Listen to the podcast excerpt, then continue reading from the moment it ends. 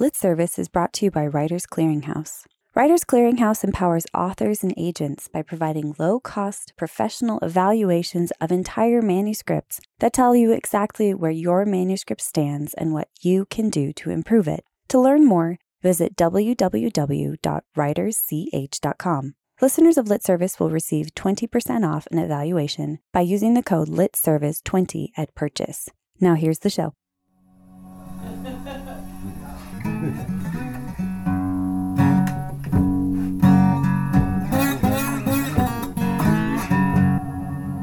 and welcome to this week's episode of Lit Service, where we're fans of fiction and purveyors of dodgy writing advice. I'm Aaliyah, and my favorite fight scene, that has to be said, is between Wesley and Inigo Montoya in The Princess Bride. My name is Caitlin. I don't really like fight scenes, so this is a really hard question.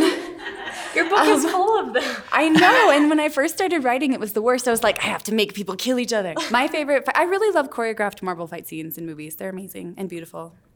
Crouching Tiger, Hidden Dragon. Those are my favorite fight scenes, all of them. I'm Cameron, and I'm going to have to go with the Gandalf v Balrog at the beginning of Peter Jackson's Two Towers. Hmm. Okay, I'm Kristen, and my favorite fight scene has to be when Will Turner and Jack Sparrow meet each other and fight beautifully to the music. You're not a eunuch. I'm Tricia Levenseller, and my favorite fight scene is probably Duel of the Fates from Star Wars. Good hmm. choice. Classic. I'm teaching a whole class on it. I'm excited. So, yes, we have Tricia Levenseller here, and thank you for coming on. We're so excited Thanks for to having me, guys. you. Thank you, Mint guys. I love it. Okay, Tricia is the author of Daughter of the Pirate King, Daughter of the Siren Queen, and the forthcoming Warrior of the Wild. Tell us about your new book, Tricia. Oh boy. Okay, Where the Wild comes out a week from Tuesday, and it is about a girl who is banished from her village after she fails her coming of age trial. And um, in this society, they give these failures these impossible quests to complete with the intention that they will die while trying to complete them. And they do this to try and gain their honor. And her quest is to go and kill the village's god. So she has to kill a god. Ooh, so definitely good fight scene material. Yes. And she's cast out to like the monster filled wild wilderness. So there's monster fight scenes, there's god fight scenes, there's there's fight scenes aplenty. Very cool. Okay, so check out her book launch. I believe it's going to be at the Provo Library February 26th at 7 p.m. So that is Yes. coming up soon. Yes, I'm very excited. And I will be joined with Charlie Holmberg. So if you like Charlie stuff, she's also launching her book at the event. So it'll be super fun. Fantastic. Okay, so since we have Tricia here today, we wanted to talk about fight scenes, all about fight scenes, how to do them, how not to do them, what makes them exciting. So let's start out then with a basic question.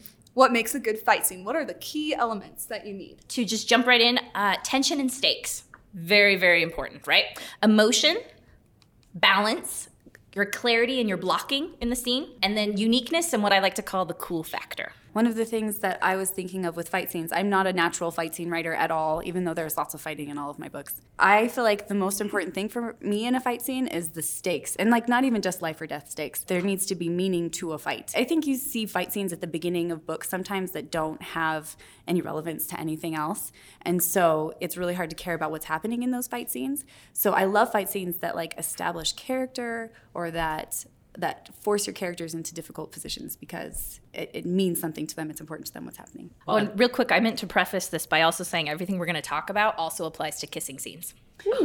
so keep that in mind while we're talking about it. You plot them the exact same way with the exact same elements.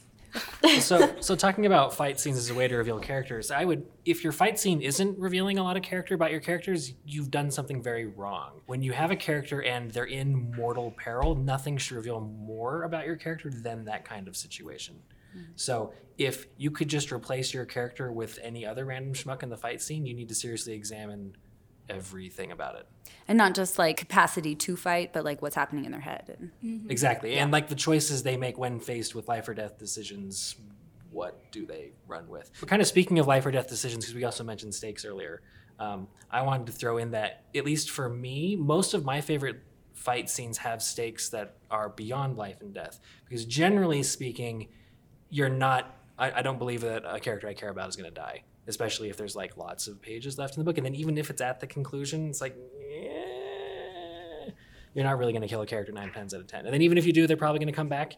So that's like not not a great source of tension to me. I feel like you have to make it hard for your characters, though. I know that there are more pages in the book, and so I assume that the main character is not going to die, but I want to doubt it for a little while. I want to get to the very edge of, well, maybe this author does kill off the main character. I don't know. It needs to be hard for them because I feel like watching a character just skate right through a fight scene isn't that much fun. The stakes can be bigger though than just the character dying though. Sometimes uh, the best fight scenes come from the stakes being bigger. You know, if this character dies, maybe we lose the entire war. Or if this character dies, If if the main character dies, then all the people they're trying to help won't. Yeah, they won't. or- They won't get. They won't win their rebellion. They won't. They won't get whatever it is that they're achieving. So I think really good stakes don't come from is the character going to live, but how the heck are they going to get out of the situation? Mm-hmm. I think another good question to ask is how is the character going to live with the consequences of Yeah. what they've done, which is a great time to pull in the trilogy I always pull in, which is the Winner's trilogy. But there's a really great fight scene at the end where one of the characters potentially might kill his true love's dad and he has to figure out if that's something that is going to work out for his relationship and i was really invested in that because it felt so much more important than That's exactly It the felt more- example I needed. So thank yeah you. it felt more important than life or death yes, more important than life or death. I love that. Um, and I feel like tension and stakes really come from one, the relationship between the two characters. So take a look at Darth Vader and Luke fighting, right? The tension comes from the relationship between those two characters. And then, as we already stated, it comes from what happens if they fail, right? Luke is the last Jedi. If he fails, who do we have to go against the dark side? Actually, a lot of Star Wars fights in those early ones, there's not a lot of fighting that happens. They kind of hold their lightsabers and are like, "Hmm." Oh my gosh, don't even We're get me started on the new Star Wars movies. The fight scenes are horrible. A lot of people are going to argue with me on this, but the best fight scenes in Star Wars are in the prequels, one through three. just because we don't fight- like the prequels doesn't mean we the, the fight scenes. Yeah, are the fight so. scenes are the best. They're so boring in the new Star Wars movies. but we can talk about that later. You're, you're, you're killing Kristen over here. Just a little bit. just just a little bit Kristen, you're gonna lose. I'll fight you on this. So this is an excellent transition then. Just to take a minute and talk about blunders. What are some of the classic pitfalls of new writers and action scenes? What are the problems we run into? Sometimes I think a lot of people want to start their book with a fight scene, and you can't. It's not necessarily that you can't do this, but it's really hard to get that tension because you don't have any buildup yet. There's no um, there's no relationship between the characters yet. You don't know who you're supposed to root for unless it's in first person. Then you probably have an idea that you're supposed to root for the narrating character, and then you don't know what's going to happen if the character fails yet. So you can't start with a fight scene at the beginning of the book, but you're not going to have that tension yet, if that makes sense. So real good fight scenes have to be foreshadowed and they have to be built up toward. Uh, Especially if, if you're at the beginning of a book, you haven't had, by definition, any time to become invested in the characters that are fighting. So it's really hard to have an emotional connection to how the fight ends. And if you don't care about that, then the fight just becomes boring. I think that's kind of what I was trying to say earlier that I didn't articulate very well. That if you do have a fight scene or an action scene at the beginning of a book, like it's in the beginning of Six of Crows, there's some fighting that happens there, but the point of it is to show character, and it is not. I am not Yeah. tied to any concept It's not about the action and the Yeah. blocking and everything. It's about character and revealing that. Yeah. When I was working for A plus B Works, the literary agency, something I saw all the time was that people in fight scenes would just lose track of the point of view they were telling the story in and would start giving details that made no sense for their narrator to be seeing in that situation. And so I think point of view is something where people tend to mess up or blunder.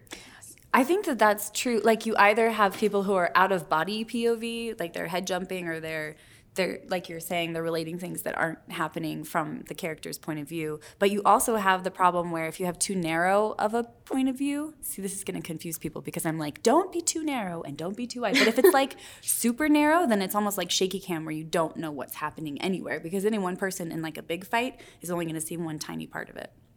Agreed. And you know, if you study really good fight scenes, picture the fight scenes you love most in a novel, you read through it, they kind of go in and out. They, sometimes they show you the big picture, sometimes they show you the little picture, but they're always tied with the same POVs. That's really important. To be clear, I don't think we're saying that you can't have confusion in fight scenes, oh, but yeah. that you can't be conf- but that you can't be confused about your confusion.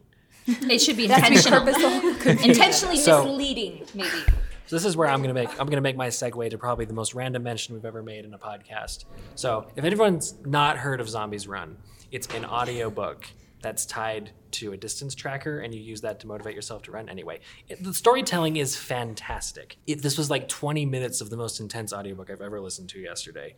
But the gist of it is you have five or six characters that you've been invested in forever. Not really believing any of them are going to die because they've been invested forever, but we have the addition of this baby that they've spent the last few hours of the podcast building up the emotional attachment of all the characters to it. When the baby's finally born, and then basically we spend 20 minutes of hot potato where it gets kidnapped by I kid you not, like four different parties, and but it's believable, and there's all this confusion going on, like what the heck is going on.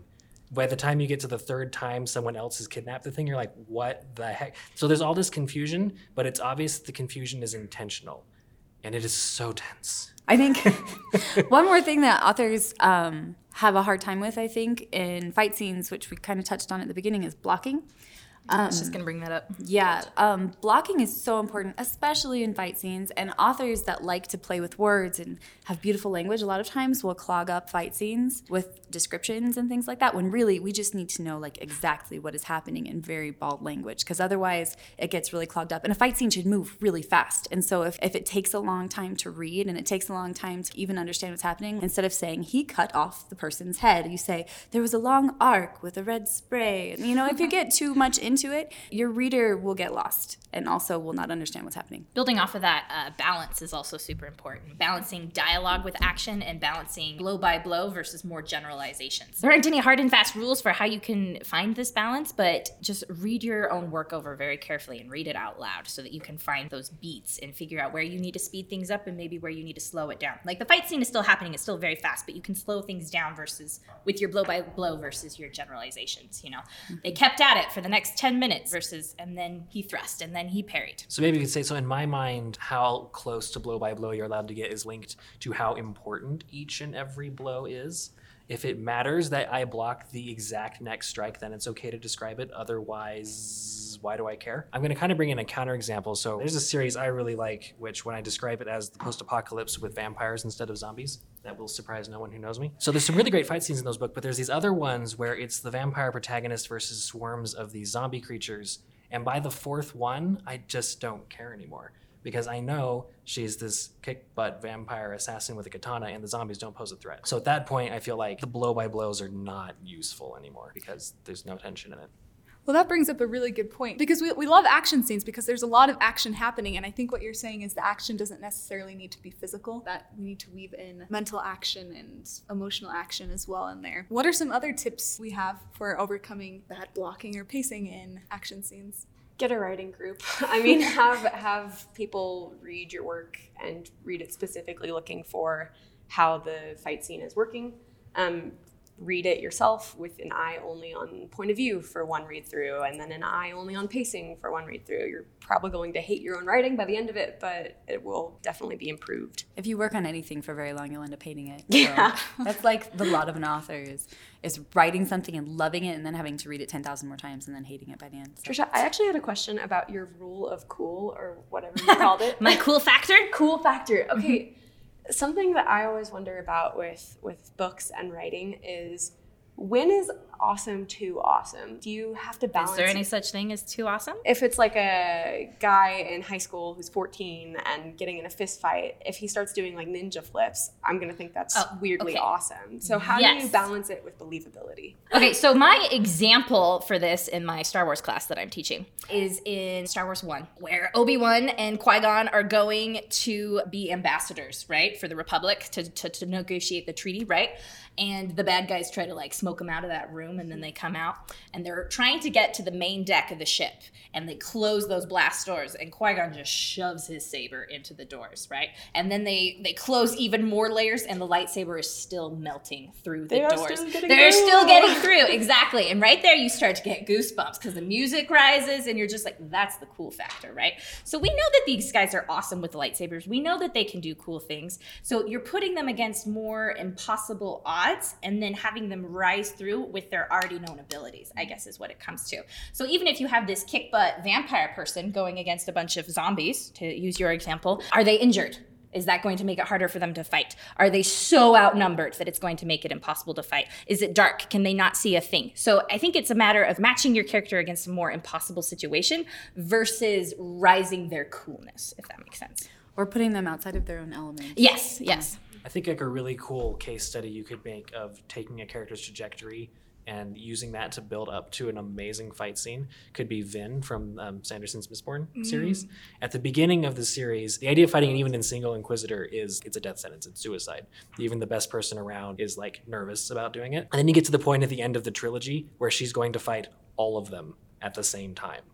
And I, I, I guess I speak for myself, and I believed it, and it was and it was cool. I think that that's awesome if you can pull it off, but sometimes I think that you can shoot yourself in the foot trying to do that. Like you have to So I to would point out it took three books, Yeah. three Sanderson-sized books, right, right. to get to the point where that was believable. Yeah, you can't make that jump in like a couple of chapters, training sequ- sequence later. You right. know? Like it's not it's not a training sequence that made that possible. It's saving the world for three years. Right. So I'd like to pose a question to the group, if I may. Something that I get asked a lot that I'd like to ask you guys is how do you be unique? We've seen a sword fight a bazillion times before. So how do you bring out the uniqueness in your fight scene? I mean, nothing is new. I mean, there's so many books out there that every idea has been written, every general storyline has been written. There isn't anything that's like really, really, really new. I think that the reason that fight scenes resonate with your reader is because of the personal character and stakes and whatever else that's going on. That's the same with any story. Like that's you how I feel about it. It's the context that makes. the Caitlin fight says there stand is out. no uniqueness. That is how I mean there is uniqueness because every book is different because it's written by a different person and it's about different characters. But a lot of stories are the same and a lot of fight scenes are the same. I mean, with two swords, how much can you do? I mean, maybe Trisha can That's do a lot the of question things. I with was, two or swords. answer I was looking for, Caitlin, but that's okay. well, I think it's exactly like what Cameron said. Um, it's it's all about. Um, did you say perspective? What did you just Uh, say? context. context all about context we've been through fight scenes before but we've never been through fight scenes with this person we've never experienced their trauma and um, you know a fight scene with someone who's a hardened killer is going to be different than going through a fight scene with someone who maybe is just coming out of high school and, and runs into a bad situation um, so it's it's really like you have been saying it's about the characterization that makes the fight scenes unique i think Which kind of goes back to why a fight scene as the beginning of a novel is so hard to pull off because the context just isn't there yet. we're about out of time for this section of the podcast does anyone have any final comments Uh, I just want to add in really quick that foreshadowing is key to your fight scenes. Oh crap, I had an example for this and I totally just forgot it. No, has anybody seen The Swan Princess? Of course. Oh my gosh. Okay, so catching fire. Yeah. So at one scene in the book, they're just practicing, right? And you've got Brom, and he's got the shaky arrow, and he fires at Derek, who has to spin around and catch the arrow and shoot it back and hit the apple on the top of his head. And then later, at the end of the movie, when there's the monster and Derek's not padded in armor and everything, Brom does the exact same thing, right? And we know they can do it because we've seen him do it before. So that's just one example of foreshadowing and how effective it is, and how it makes that scene just so much more powerful. i love that that is such a good movie good example. I love that movie. Okay, well, now we get to move on to another fun section of the podcast where we get to critique a submission. So, quick review we try to keep this non prescriptive, but if you'd like to check out the text of the submission and see all of our notes, check out our website, litservicepodcast.wixsite.com slash litnation. If you would like a first chapter critique from us, you can find our submission guidelines there. So, a brief summary of this submission. Hulita runs away from her deadbeat brother after he gives her a mysterious necklace. The necklace makes her black out twice during AP English and see a scary dripping clawed hand. The cute boy in front of her seems to know something about it. What are some things that we liked from this submission? The voice was very good, very distinct, very fun. I liked how the submission used really small details like like her Hogwarts sweater, right, to tell us what type of person Hulitha is. Hulitha's observations about the worlds were really enjoyable to read. Kristen totally stole mine. I really loved how it was really in POV and in voice mm-hmm. and allowed us to not only see what kind of person she was, but what she thought about the people around her. Like she has this great description of her brother about his slicked black hair with shaved ridiculous patterns into the side, which he thinks looks so cool. That says so much about their relationship and about them. In your first chapter, it's so important to do characterizations and descriptions that do double duty, and that was really good. The first page alone had a really good build up. You always want your first few sentences or paragraphs to make the character ask a question that they need to know the answer to. She starts off by saying, My deadbeat brother is after me. And you're like, okay, why is he after her? Why is she avoiding him? Like, you want to know the answer. And really good first pages do that. They entice readers to keep reading because they want to know something. This submission did that. Agreed. Some lines I especially liked with that. The main character says to her brother, A brother could do it, but you can't. I thought that was great. And then there's so much family tension. She says, You're disowned. Did you miss the memo? So we kind of see their relationship. And then when the fantastical elements come in, it's like that layering of tensions we talked about. It's not all at once, but it's very gradual. I really like that. Moving on to some things that might need a second look. I argue with myself on this one too. so don't shoot me. the first two lines didn't make me particularly like the character a whole lot. And that was just, I'll just throw that out there as reader reaction. That does, doesn't necessarily When I just mean- talked about how good they were, I know, and I'm, I'm I really liked them too. So I, I with like on them too. you're outvoted. Okay, fine. Yeah. No, I accept. I accept it. so, no, wait, sorry. What, what didn't you like about those first few lines? No, I like them as lines, but my reader reaction was they didn't make me identify with the character. But Oh, yeah, that's, that's because you're I too am. nice. Because she's a girl and has to be likable. Uh-oh, Because I will fight you on that.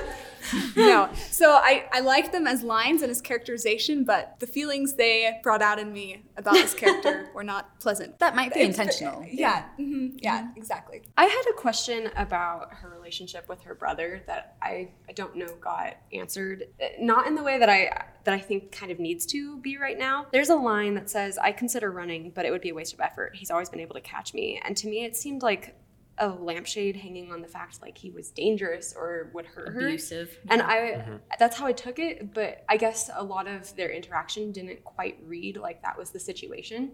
And so I mm-hmm. wasn't sure if he was actually someone to be afraid of or just someone who screwed up and we don't like. I felt the same way too. I mean, her first reaction, like her gut reaction to seeing that her brother is there is to run. But then when she actually talks to him, she's just kind of annoyed and like, don't you know you're disowned? Go away, kind of. I was really confused about that dynamic as well. When she finally got away from him, she just kind of moseys on over to English. Well, she has to run because she's late, but she doesn't have any processing feelings. Like, I just ran into my brother. I mean, is she worried that something's going to happen with him? Or is she excited she got away from him? Is she relieved? And I'm okay to mm-hmm. not know exactly how he ruined her life, but she mm-hmm. does say that he ruined her life, and so I'm hoping that we get answers to that fairly soon. There are just a few logistical things that I felt were off in this chapter. She's so she's at school. She puts on this necklace that her brother gives her because it's pretty and it's shiny, and she's like, whatever. He's always taking money from me. I'll wear this fancy necklace he gives me. But then she talks about how the necklace is giving her headaches and giving her these creepy flashbacks. And instead of just taking it off, she keeps wearing the thing. And so it pulls me out of the story because I'm like, well, that's stupid. Why wouldn't you take off this thing that's dangerous and giving you a headache? Because she clearly makes the connection that it is the necklace doing this. So if it pulls me out of the story and makes me say, well, then why don't you just do this? It's doing something wrong. Well, I had the exact same problem, especially because she's wearing a Hogwarts shirt, and I was like, "There's an entire plot line in Harry Potter about a necklace that causes problems." Like, obviously, she doesn't know she's in a story, but my first reaction, even if I felt stupid about it, would be like, "It's a Horcrux! Like, get it away from me!" So, Off me. I noticed that there was a little bit of telling in this submission, and you know you have to do some telling. But here are a couple of examples that I just wish that I had known more how the character was feeling about it, and I wish I could have seen it rather than being told about it. She says her brother gives her a necklace, and then the first sight of it makes her jaw drop, and I'm not really sure why it makes her jaw drop. So I really wanted to know like what's so cool about this necklace. And then later it says that she gets really awkward around boys. I think boys make her squirm, and I wish that we could have just like had her go sit with the boys and then watch her squirm rather than like being told that this is uncomfortable. So that's a little prescriptive. Sorry about that. So I'm gonna go full Slytherin on this uh, submission here, being the Slytherin that I am. This doesn't show us anything that we haven't seen before in a story, right? You got a girl, she gets a necklace, some sort of talisman that does something magical. She's in a boring high school situation. There's nothing unique and interesting. So, boom. I would have liked to see something more, something that shows me how this book is different from other contemporary fantasies, and I didn't see that in this. I don't know. Oh, sorry, go ahead. I was yeah. go, ahead. argue with me. Go. you're. I, I really enjoyed it, and I think there were some moments of characterization that really sealed it for me. Um, the dynamic between her and her friend, and I can't remember her friend's name, but she says a line Michelle or something. I'm her best friend, or she's my best friend, but I'm not hers. And um, that wasn't really something I I felt like I'd seen too much in YA. Usually they're besties or frenemies, and and so I felt like that was very realistic. That's that's my life. I'm best friends, but Let me pose the question if the plot is the exact same as every other book out there, but the character is different, is that enough? I'm going to say no. Because No. if you were pitching it to an agent or editor and you're like, here's the plot, they're not going to care what the character is like. They're like, no, that's already been done before. So this is coming from someone who works for a literary agent and has Yeah. read tons of submissions. Like, I would never request this. I feel like that's horrible. No, no, I'm just. Um, I think I think my feeling is that yes, I can see some of it being a little bit generic, but I do think that if you like characteriz- characterization and voice for me are what sell a book for me. So like even if a, a plot is kind of similar, I mean this goes back to what I was saying about fight scenes that Tricia and I could probably fight about forever. Maybe that would be an original fight scene. I would. I feel like it's character motivation and stakes and complicated family situations and relationships and stuff that really sell me on a book. And I can see potential for that. But I can also see the capacity to give us more to show us how it is different because I believe that it is. Oh, I Um, believe it totally could yeah, be. But uh, here's here's a prescriptive comment for me as a reader. I want to see how it's different from chapter one. Hmm.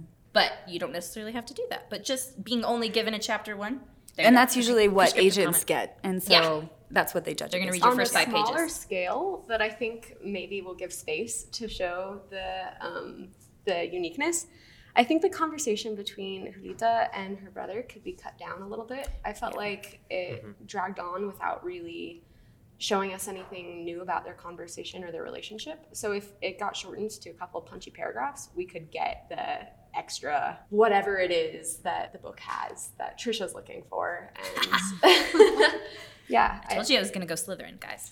oh yeah. As a Slytherin, I, I was gonna say I this panel is mostly Slytherin. Caitlin I'm is not not a Slytherin. and Aaliyah's definitely not. No, but Aaliyah's like outside of Hogwarts. But She's like Sleeping Beauty. to say, but Kristen and I are, so it is it is three on two. Oh, there well, but we could totally take you out with our Well, nice I'll throw in my two cents then. I, I would keep reading this story. I got chills when Peter, what, what is his name? Yeah, When Peter, the cute Peter boy. says that he knows her creepy brother and he's weirded out that she has the necklace. So I did get chills in that part and I like that. So maybe this is just me, but I feel like compelling characters is like the hardest thing to do in writing, and I feel like the submission has that. Whereas plot uniqueness, which I'm not going to undercut that that's extremely important for getting sold, but I feel like a, a unique plot is something you can come up with in a couple hours of brainstorming, whereas compelling characters is something that takes years to build the skill for, and then if you're really fast, only months to then put on the page. Mm-hmm. So I feel like this has a really good start. Mm-hmm. Great comments. And Tricia, thank you for coming on the show. Thanks again for Love your having me. fighting spirit. all your information was fantastic.